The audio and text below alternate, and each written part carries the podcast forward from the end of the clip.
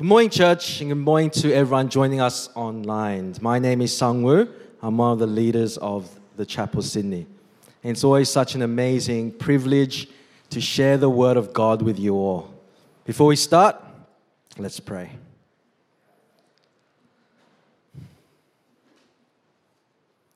Father God, open up our hearts today to hear your Word. May you be everything right now. In Jesus' name we pray.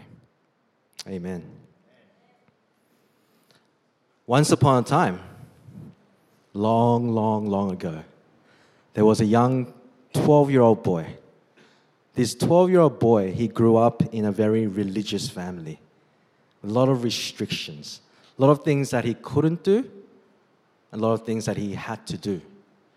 You know the types that went to church like three times a week. Now, one day at church, he overheard a conversation between two members.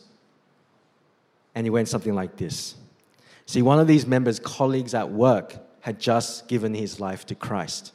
He had just been baptized and declared that he was a follower of Jesus. But this member of the church, he was, he was jealous of this man. He said to his friend, "Man, I'm a little, I'm a little jealous of this guy." His friend's like, "Why?"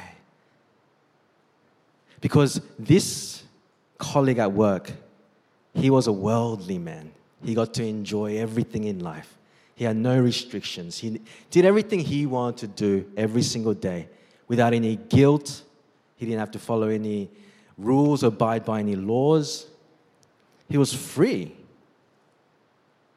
But this church member, he was a nine-monther. You know, you guys know what a nine-monther is? No. I'll explain what it is. I thought it was a word. I think I created the word. But a nine-monther is you've been going to church since you were in your mother's womb. So by the time you are born, you've been going to church for nine months. Makes sense for nine-monther, right? See, this, this um, member was saying, "I'm a nine-monther," right? "I've been going to church all my life. I've always had to do all these things. I've always been restricted. I never had freedom. I always had to, you know, abide by these rules, rigid laws. I mean, I get Jesus. I get salvation. That's great. But I wish I got to enjoy the world first." And when this little twelve-year-old heard this conversation, this was like one of those light bulb moments, right?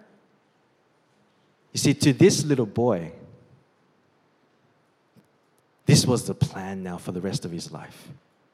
He was going to live like he wanted to live, without any restrictions, do whatever he wanted to do, and then he was going to give his life to Christ after, only after, he got to enjoy all the pleasures of the world. That was his plan. You see, friends, to this little twelve-year-old boy, the cost of being a follower of Christ, it was just a little too much. Interesting story, right? But then makes us think, what does it actually mean to be a follower of Christ? And is there a cost? And if there is a cost, what is that cost? And most importantly, is it worth it? So the title of today's sermon is The Cost of Following Jesus. Now, we have been in the book of Mark, and in the first week, Pastor James did a fantastic job talking about who Jesus was, how he was the Messiah who came to save us from our sins. And last week, A B talked about how Jesus is a friend of sinners, and everyone is welcome to be a follower of Christ. And now, before we think about what the cost of following Jesus is, let's think a little. Let's talk a little bit about why Jesus calls us to follow him. All right. So let's turn to Mark chapter three, verses thirteen to nineteen. Jesus went up on a mountainside and called to him those he wanted, and they came to him. He appointed twelve that they might be with him, and that he might send them out to preach and to have authority to drive out demons. These are the twelve he appointed: Simon, to whom he gave the name Peter; James, son of Zebedee, and his brother John. To them he gave the name Boanerges, which means sons of thunder; Andrew, Philip, Bartholomew, Matthew, Thomas; James, son of Alphaeus, Thaddeus, Simon the Zealot, and Judas Iscariot, who betrayed him. Now, this passage shows us, as A B mentioned, where is A B? Anyway, as A B mentioned, um, that Jesus calls everyone to be his disciples. There's no discrimination to who he calls to follow him. It doesn't matter where you're from, what your background is. It doesn't matter, you know, um, if you've, if you're educated, if you're well-versed in the Bible, if you know how to pray. Jesus calls every single one of us to follow him. But the question is, why does he call us to follow him? For what reason? For us to do what? If we look at verses fourteen and fifteen, he appointed twelve that they might be with him and that he might send them out to preach and to have authority to drive out demons. So the first reason why he calls us is that he calls us to be with him. Discipleship is first and foremost being with Jesus. This is talking about being in a deep and personal relationship with Jesus. twenty-four seven with him. Talking to him, laughing with him, crying with him. Just sharing your life with our, our, our Christ. What a privilege it is to do this. And just like the twelve that Jesus called to follow him, every single one of you guys, every single one of us, are called to follow him and enter into a personal relationship with Jesus as well. So we don't have to actually be envious of the twelve, right? We have that privilege to be with Jesus as well. Now, the second thing Jesus called them to do and calls his followers to do is he come to follow him, be with him, and he sends them out to preach and have authority to drive out demons. Jesus didn't just call his disciples to hang out with them and have fellowship with them. He was teaching them and equipping them and preparing them to go out into the world and preach the gospel, the good news of salvation, to bring more people to Jesus, that they were supposed to be Jesus' representatives in his ministry. And not just that, they were given the authority to drive out demons, in which they actually did. But how does this relate to us? When Jesus calls us to follow him, he's calling each and every one of us to share the good news. Not every single one of us will become pastors or preachers or missionaries. In fact, most of us probably won't. But every single one of us has a story. Every single one of us has a testimony. Some of us may be nine-monthers. And the story is how you navigate through the trials and tribulations of being a churchgoer for the whole life. Some of us may have these crazy testimonies of how Jesus found them. Some of us may have drug abuse, physical abuse stories. Whatever the story may be, he is calling us to share it with those around us. I was actually ashamed of my story. I really was. When I came back from China, I didn't want anyone to know about my past. I really didn't. And I didn't tell anyone. But a brother of mine, this, this brother of Christ, he, he actually conf- he didn't confront me. He just said, hey, this isn't your story. This isn't, this isn't your story of failing in life. This is God's story of love, grace, and redemption. It's God's story that needs to be told. Because there is power in our testimonies. There is power in our struggles. There is power in our stories. And it can break strongholds. You see, we may not be walking down the road driving out demons every single day. None of us probably will ever do that. But every single one of us has that story of God moving in our lives. And that has the power to drive out demons. That has the power to break the strongholds. There is authority in our testimonies because they're not ours. They're God's. Belong Group started this week. It's only been one week. But there's already some amazing stories coming out of the groups. Belong groups are small groups where we come together to share our lives. And it, we ask each other a simple question every fortnight, and that is, how has God moved in your life? And it's so exciting to see the stories of people crying, laughing, just journeying together and being encouraged at the stories of Jesus in their lives. I'm so excited to start Belong Group with the boys. It's going to be so good. So invite your friends, invite your families, invite your colleagues. Invite them to your Belong Groups. If you haven't joined a Belong Group yet, talk to Pastor Steve. Even if it's for one day, just go and share your story. If you don't want to share, just listen and see how God's moving in your lives. So we see that Jesus invites everyone to follow him and that he invites us into a personal relationship with him. He calls us to preach the gospel and drive out demons. But what is the cost of this? What is the cost of following Jesus? And that was my introduction.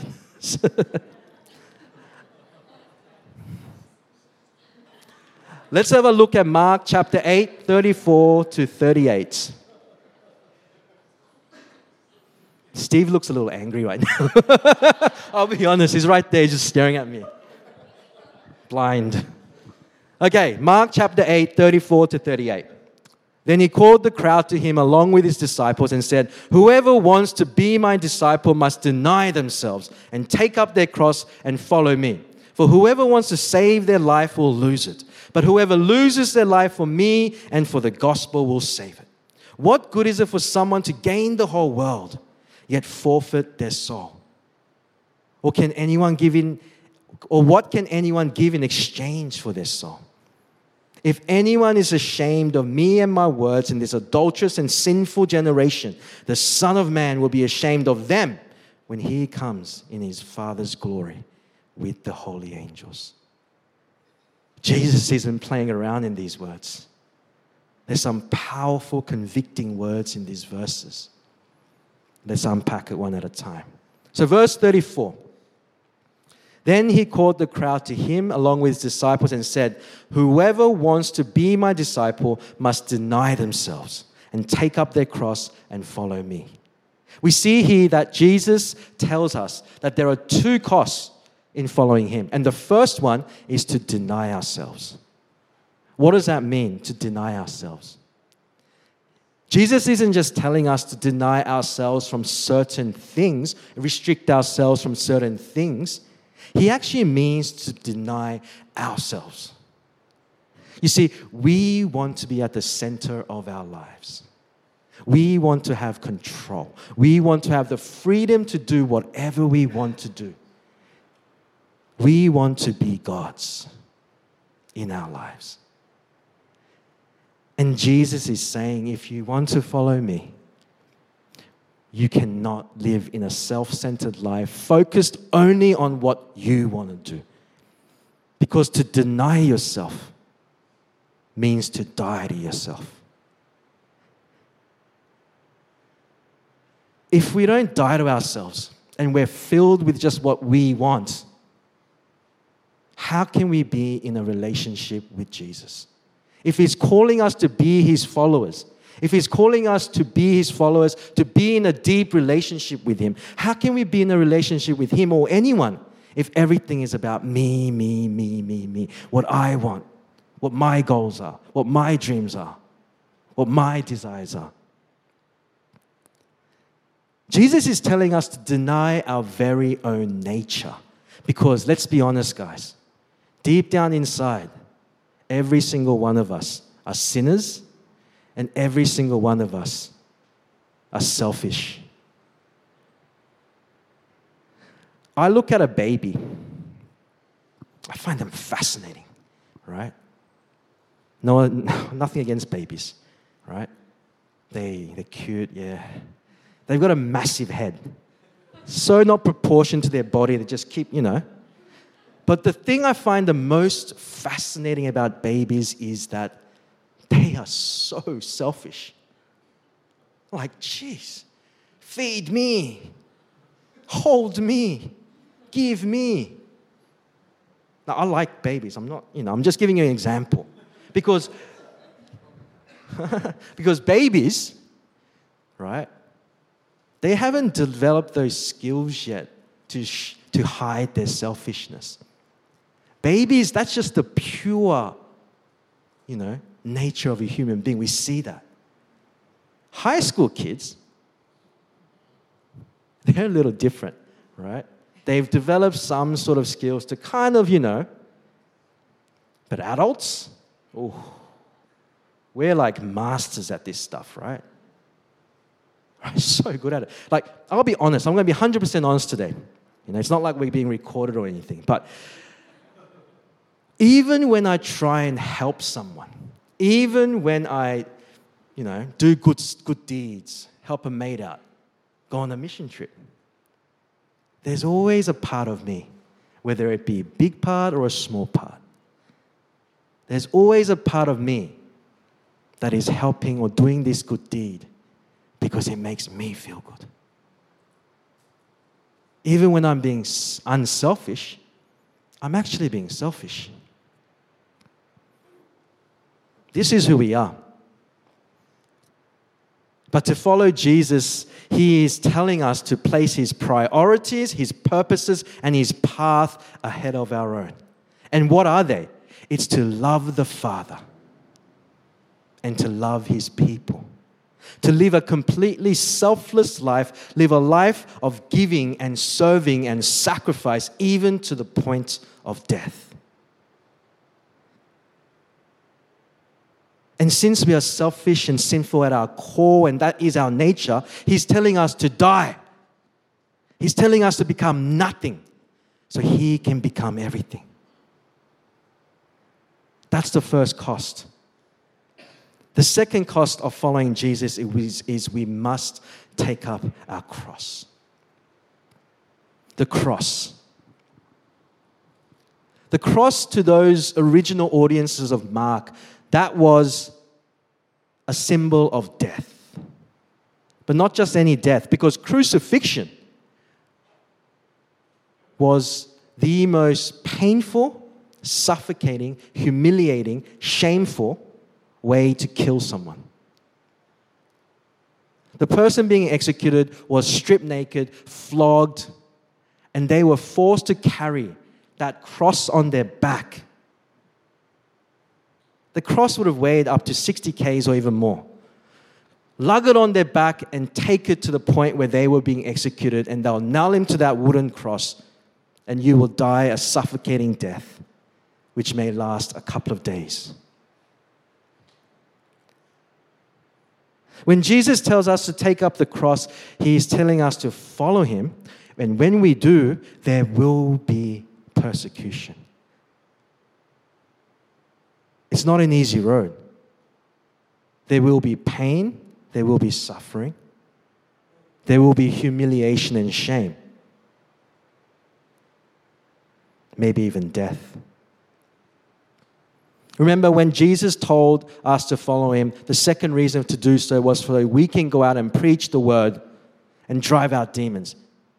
Now, when we go out to preach the word and we go out to drive out demons, the enemy, the prince of darkness, is not just going to lay by. There will be persecution. We're blessed to live in a country where we can come here on a Sunday and worship God without the fear of death or imprisonment, like some other brothers and sisters of Christ in other parts of the world. But even here in Australia, we face a form of persecution. I don't know about you guys, but I'm finding it increasingly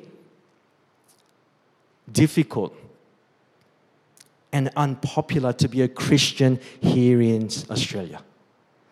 We're considered to be backwards thinking, old-fashioned bigots who are in the way of progress. And the thing that people hate the most about us is the exclusiveness. Because, see, we believe that Jesus is the only way. He's the way, the truth, and the life. And no one can go to the Father except through him. That's what we believe. That's what we proclaim. And the world hates it. Absolutely hates it, because the culture is all about respecting each other's opinions, right? You have your belief, just don't force it on me. I'm the first one to admit to you guys that I'm not always proudly proclaiming that I'm a Christian. It hasn't been too long that at work people have actually known that I'm a Christian. And even then, I'm not like an angel at work. I've actually got friends from work here today. They used to work with me. So you can ask them if you want later on. Just be nice, guys, right? Most of my friends are non-Christians. They really are. And they make fun of me for my beliefs. I've actually got some friends who think I'm playing a seven-year joke on them about being a Christian. They think that I'm going to punk them and say, hey, hey, I got you, I'm not a Christian. That's how much they think it's impossible for someone like me to be a Christian. And I could probably bet that nearly all of us, if not all of us, have had moments where we hide who we are and whose we are. My eyes just met Tan's, except for Tan, maybe. You've got a gift, my brother. You've got a gift. A lot of the times, it's so much easier to hide who we are, blend in with the world, and just be happy being a Christian on a Sunday with our Christian friends in our safe little space. But when Jesus says, take up the cross, remember, he's saying we got to carry it on our backs, butt naked, and lug it for the world to see. There's no hiding. In that same way, when we take up our cross and we follow Jesus, everyone should be able to see it. We need to speak boldly about our faith. We need to boldly share our testimonies, and we need to boldly live out our lives as followers of Jesus Christ, even if the cost of doing so is shame, humiliation, persecution, and even death. So two costs of being a follower of Jesus: denying ourselves, taking up the cross, and following him. To be honest, this sounds pretty full on. Not very appealing, does it? It just seems so big, this cost. It just doesn't seem worth it. But Jesus tells us, he warns us, that there's actually a mighty, deadly cost in not following him. And there are two types of people who do not want to follow him. Let's look at verses thirty-five to thirty-eight. For whoever wants to save their life will lose it. But whoever loses their life for me and for the gospel will save it. What good is it for someone to gain the whole world, yet forfeit their soul? Or what can anyone give in exchange for their soul? If anyone is ashamed of me and my words in this adulterous and sinful generation, the Son of Man will be ashamed of them when he comes in his Father's glory with the holy angels. The first type of person who doesn't want to follow Jesus, they are the self-religious, self-righteous religious types. You know, the ones that think that they can earn their way into salvation by doing good deeds, by following these different religious laws, by praying hard enough, by reading the Bible every day. But there is no death to themselves for those people. They may think that they're denying themselves because they're restricting themselves from the worldly pleasures that they're not supposed to embark on, but they're not dying to themselves because they are still so full of themselves and their self-righteousness. They think they can earn their way, own way into salvation, that they can save their own life in eternity. I haven't actually shared this much, but my family was like this when I was growing up. This is a little bit difficult. They, my family, they believed that you needed to be perfect to follow Jesus, right? I had forgotten this part of my life, and I was talking to someone, and it just came back to me. When I was a kid, we couldn't do anything on a Sunday, like literally nothing. We couldn't watch T V. We couldn't watch, um, we couldn't listen to the radio. I'm old, so there wasn't computers and stuff back then. But we couldn't literally do anything in any form of entertainment. The crazy thing is we couldn't even spend money. That was considered sin, to spend money on a Sunday. We couldn't, I couldn't go on a sleepover. We couldn't work. And there were all these rules. I mean, there was this one book of hymns, and that was the only book we were allowed to sing from. Every other type of Christian music, they were considered to be demonic. Crazy. And there was this one type of Bible, this ancient Bible, and for those Koreans out there, you won't be even able to read it because it's like in sign language or something. It's weird. But that was the only Bible that we could read from. Every other version was considered to be literally demonic. They were so self-righteous that they said anyone who didn't come to their church, anyone who didn't come to their church was not considered a Christian or a follower of Jesus. How self-righteous. They really did restrict themselves in a worldly sense. I remember that they couldn't even buy something expensive because they thought that was sin. To enjoy the things of this world, that was sinful. But it's okay to badmouth other Christians about their beliefs and say they're not going to go to heaven because they're reading a different Bible? Is this what Jesus means by denying ourselves? Can one really save their life and earn salvation by their works-based religion? Is this what Jesus wants us as followers?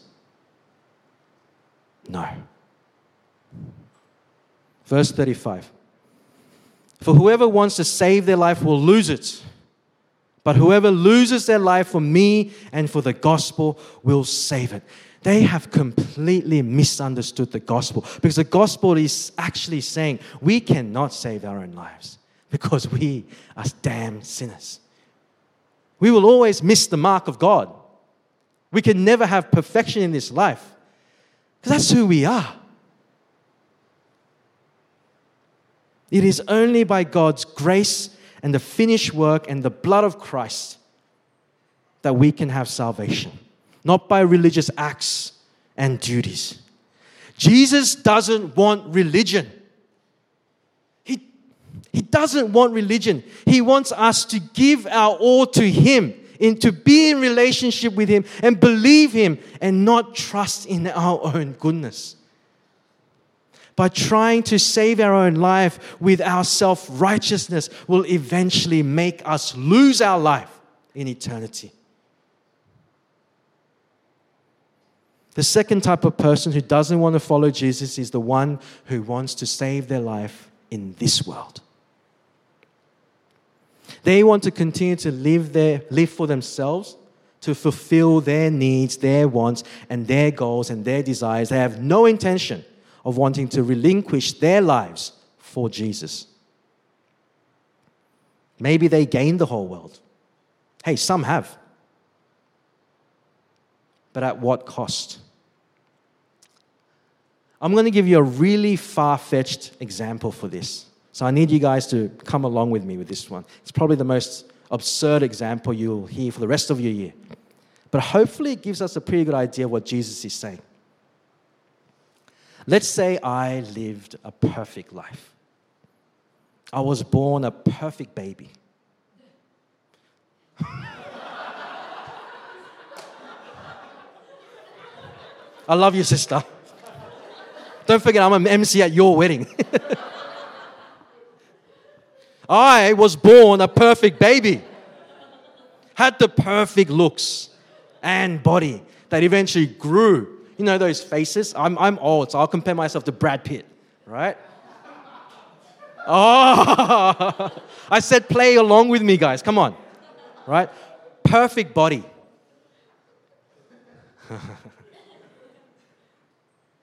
I was born in the perfect country, to a perfect family, at the perfect time. I went to the perfect school, had perfect grades. Went to the perfect university to study the perfect degree and graduate with perfect grades again. I got a perfect job, bought the perfect car, and then bought the second perfect car, and then the third perfect car, right? Why stop at one? Dated and eventually married the perfect person, Jenny.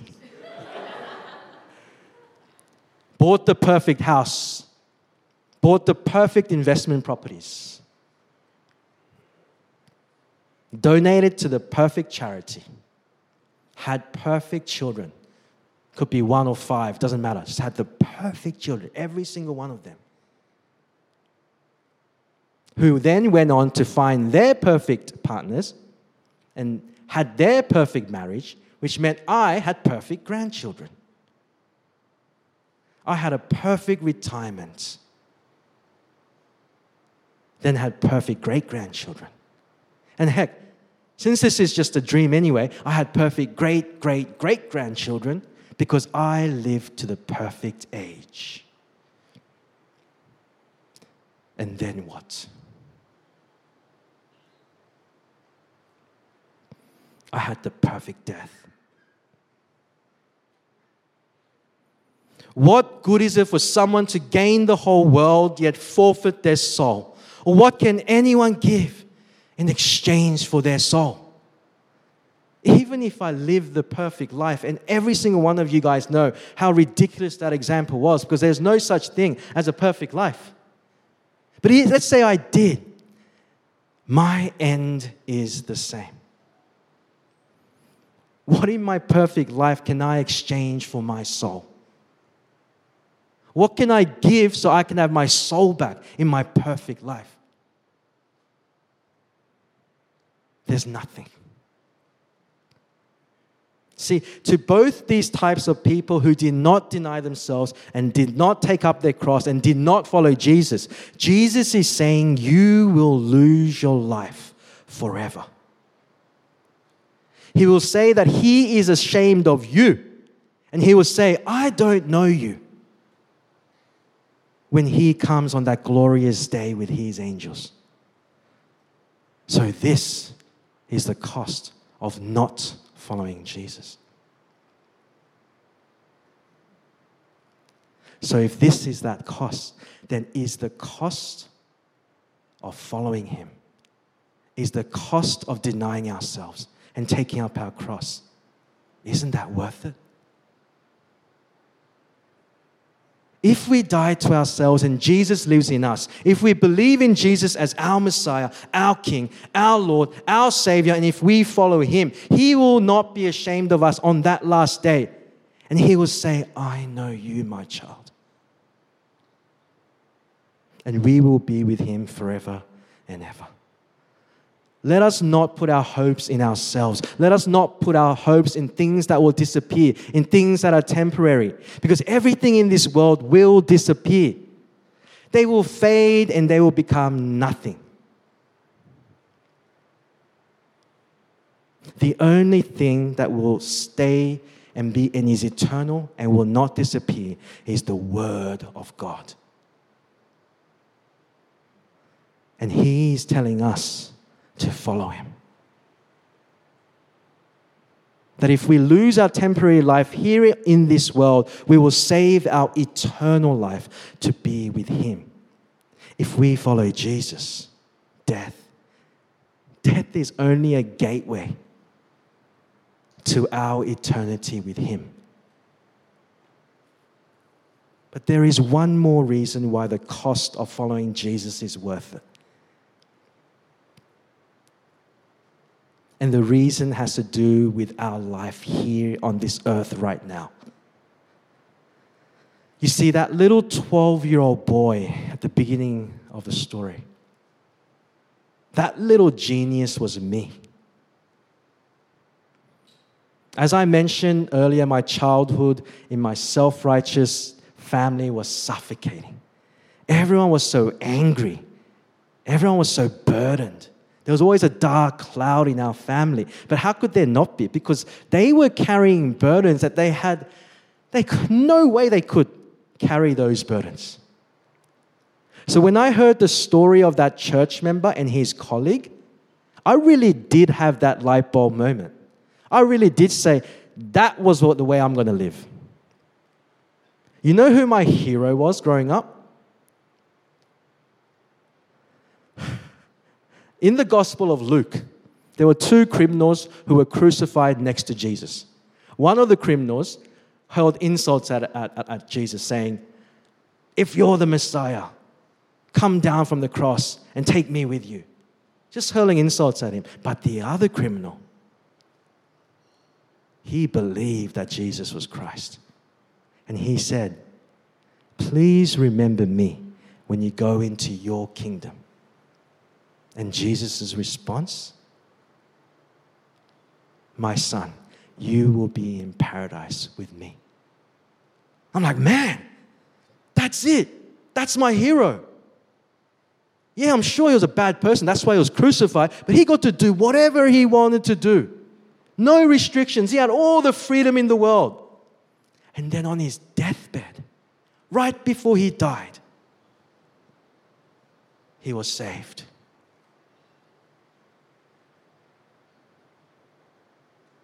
That's what I thought freedom was. I thought that if I believed in Jesus, there was no freedom.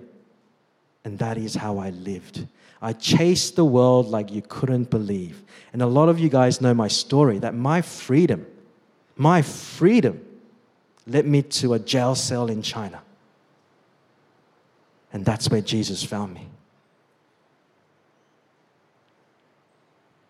And after I gave my life to Jesus, and I became a follower of Christ, if there is one regret in my life, it is that I didn't give up my life to Jesus earlier.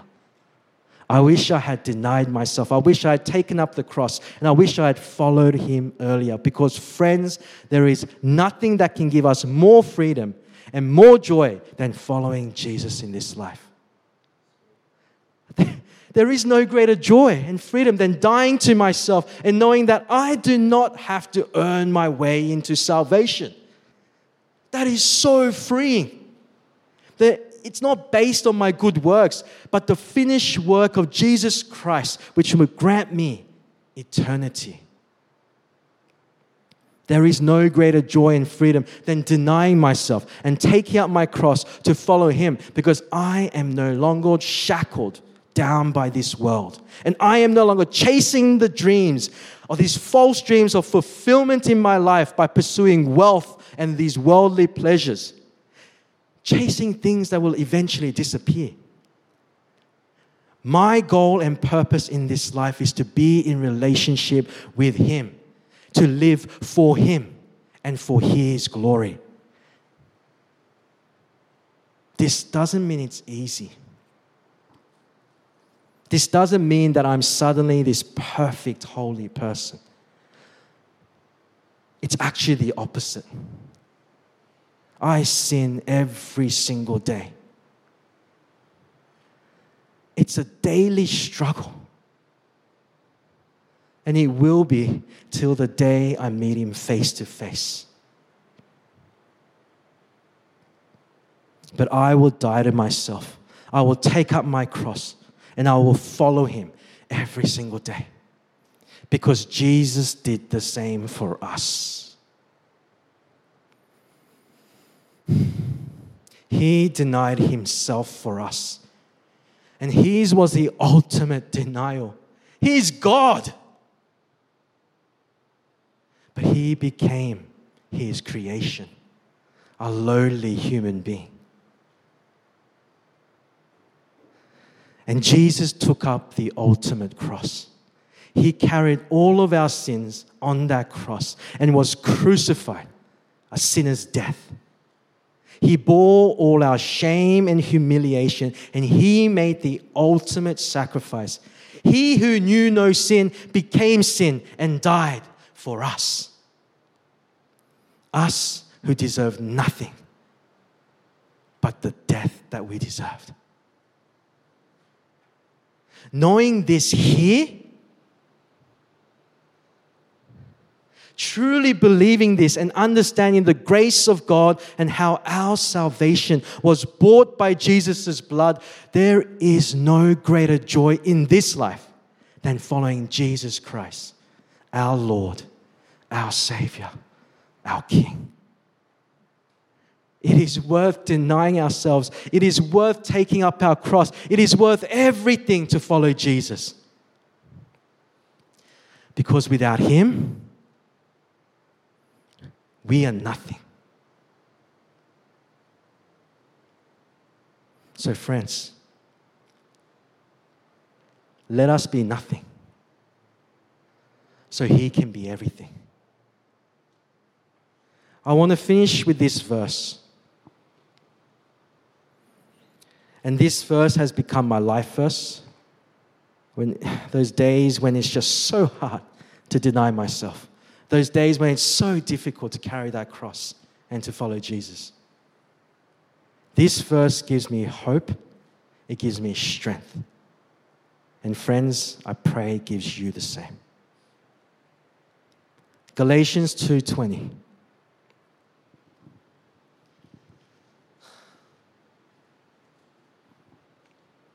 I have been crucified with Christ. It is no longer I who live, but Christ who lives in me. And the life I now live in the flesh, I live by faith in the Son of God who loved me and gave Himself for me. Amen. Let's pray.